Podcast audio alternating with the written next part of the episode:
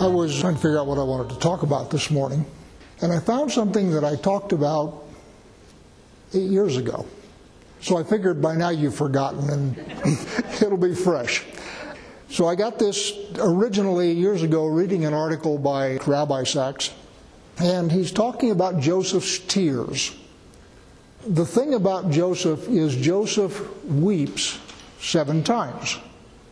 So I figure if Joseph does it exactly seven times and the Torah records it, it's probably important. And turns out it actually is. Up until this time, there's been a couple of instances of people weeping. I didn't look this up, but off the top of my head, I think the first one was Esau when he discovered that Jacob had stolen his blessing. He raises his voice and weeps. And then I think the second one is Jacob when he first sees Rachel at the well. I think he weeps then. And then the two brothers weep when they are reunited after the long turn in Haran. But basically, there isn't a lot of that going on. So the fact that Joseph weeps seven times is kind of interesting. And by the way, Yeshua also weeps and I will suggest to you that those two are intimately connected. So that's what I want to go through. Now, the thesis of Sacks's paper was that power is actually limited. And he's talking about Joseph in this case. Joseph is the viceroy of Egypt. So Joseph has got a lot of power. But there are things that that power can't do. And his weeping is over the things that his power is unable to accomplish. Similarly, Yeshua's weeping is over something his power is unable to accomplish. So I thought that was kind of an interesting take. Joseph doesn't ever weep because things are going badly for him.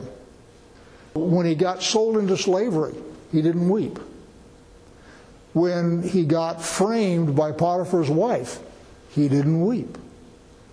When the wine steward ignored him after he interpreted his dream, remember when he interpreted the wine steward's dream, he says, uh, Go talk to somebody and see if you can get me out of here.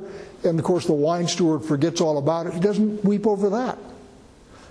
And in fact, once he has been taken out of prison, made viceroy, and so forth, he's given a wife by Pharaoh and has two children. And the names of his two children, Manasseh and Ephraim, Manasseh means, I have forgotten my father's house. Ephraim means, I have been fruitful in my exile. So, what he's done over the years is he has built up a shell of strength, fortitude, acceptance of his situation, and that's the way he's going through life. So the first time he actually weeps is when his brothers show up in front of him. That's when the facade breaks, when he sees his brothers for the first time. And that, by the way, was last week's Torah portion in Genesis 42 24. So when he sees his brother, all of these emotions that he has tamped down over 20 some odd years all of a sudden come up to the surface. He turns aside and weeps. He doesn't weep in front of his brothers because he has no idea what's going on with his brothers. He has no idea what the situation is in the family. So, one of the things that he does is he sets up a series of tests, and the tests are to figure out what the family dynamics are now, because he's been gone. What he wants to know is would they welcome me back? Do they care about me? If they found out about me, would they do anything about it? Furthermore, I am an outcast. How are they treating my younger brother? Remember, he doesn't show up. So all of his things that he has done are designed to probe the family dynamics and figure out what's going on. In fact, the other question is Does my father know what happened to me? Because remember, when the brothers go back and tell dad that Joseph has been killed, Joseph is already on the back end of a camel headed to Egypt. He isn't privy to that conversation. So he has no idea what the dynamics are. Does father know that they got sold into slavery? Did his father approve? And as the viceroy of Egypt, he could send somebody north and check out what's going on with the family. In modern terms, he could hire a private investigator to go scope it out and figure out what's going on. He's got the resources to do that. He never does that. So he has set himself up as an Egyptian. And he has said, I'm going to be in this role and I'm going to be good at this role and this is where I'm going to be fruitful and this is where I'm going to be blessed. And it's only when his brothers then show up that all of that cracks. And he now has to figure out what's going on because he's got emotions that he has kept suppressed over the years that are all of a sudden welling up in, in tears. So that's the first time he weeps. Second time he weeps is when Benjamin shows up in today's reading. I'll give you Sacks's reading of it. When the brothers show up and all 11 of them bow down before him, what Sacks's insight was ah, the dream is fulfilled, God is faithful. God gave me this dream, and now this dream is being fulfilled. Therefore, God is faithful. He has demonstrated to me through the fulfillment of that dream that He has got me in His hand, and I am going to be His. The third one is in 45 2. This is next week's Torah portion, and that's when the brothers are brought back. Judah steps up and says, Take me instead of the kid. Because if you take Benjamin, my dad is going to die of sorrow. I can't do that. So I will be your slave. Send the kid back to his father. Now, at that point, what's happened is he knows that one, his father wasn't in on the deal. He also knows that the family dynamics have changed. His brothers were willing to sell him into slavery to get rid of him, but now their concern for their father's feelings is stronger than their jealousy at not being favored by the father. And at that point, he breaks down and he weeps publicly. What he wants to be at this point is he wants to be a member of the family. He's an outcast, remember? And all of this emotion has to do with family. None of this emotion has to do with the hardships that he suffered in Egypt. It all has to do with family. And he's been an outcast, and what he very much wants now is to be a member of the family, but he's got a problem. And the problem is he's viceroy of Egypt. So, in order to care for his family, he has got to stay viceroy of Egypt. He cannot return to the family and become one of 12 brothers, one of 12 sons. He has got to maintain his position of power in order to be able to save his family from the famine and in order to be able to make his family prosper and that they will do well in Egypt. So now he's got a problem.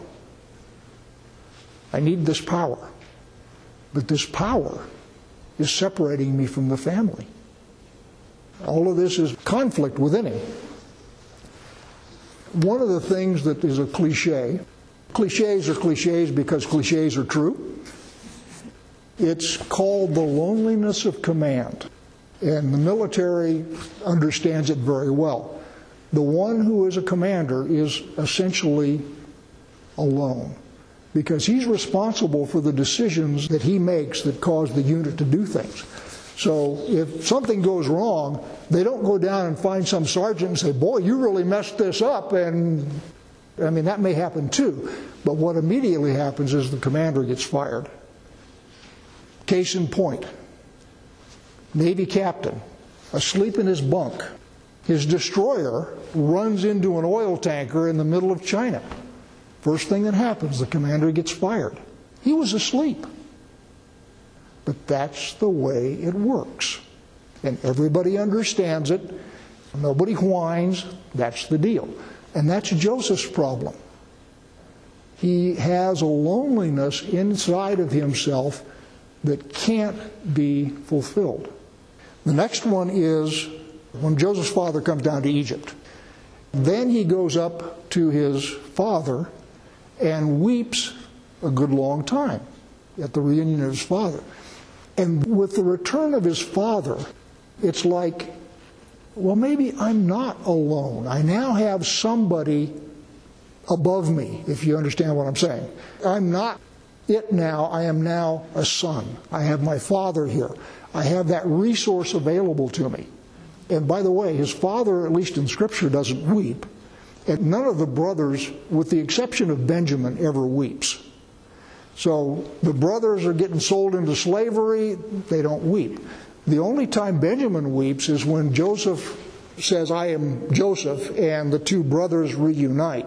So at that point, Benjamin weeps. But that's the only time any of the brothers ever weep. And the father never weeps, just Joseph, at least according to Scripture. I understand that there may have been a few tears shed at the reunion, but Scripture doesn't mention them. So the next time that he weeps is when his father dies.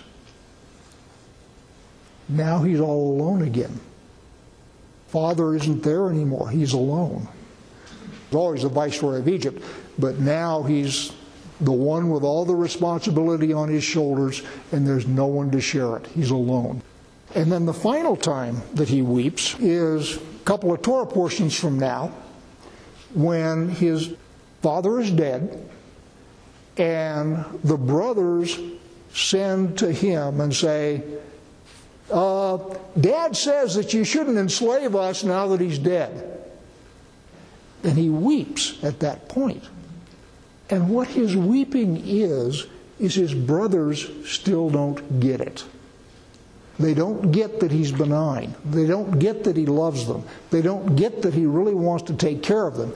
They think that the only reason this guy has not sold them into slavery is because dad's still alive. So when his brothers say, don't enslave us, it lands on him like a ton of bricks. I'm alone. I'm not part of this family. I'm isolated. That's the sequence of what's going on with Joseph. Let me go to Yeshua. In John 11:33. This is after the death of Lazarus. And you all read the story. Lazarus takes sick. And they send to Yeshua and say, Lazarus is sick. Yeshua deliberately does not come so that Lazarus dies and furthermore, Yeshua delays coming until three days after the death. Basically, the reason is if somebody dies and pops back up within about three days, the suspicion is he wasn't really dead, he was just in a coma. So when Yeshua is going to raise Lazarus, he wants to make sure everybody knows that Lazarus is in fact dead. And this is not just he happened to show up at the same time this guy came out of the coma. So he deliberately doesn't go there so that Lazarus will die. And then he furthermore deliberately waits until Lazarus is dead in everybody's eyes. Let me read the passage now. John 11:33. When Yeshua saw her weeping, this is Mary, when Yeshua saw her weeping, and the Jews who had come with her also weeping, he was deeply moved in his spirit and greatly troubled. And he said, Where have you laid him? And they said to him, Lord, come and see. Yeshua wept. So the Jews said, See how he loved him? But some of them said, Could he who opened the eyes of the blind also have kept this man from dying? In other words, everybody around knows his reputation as a healer.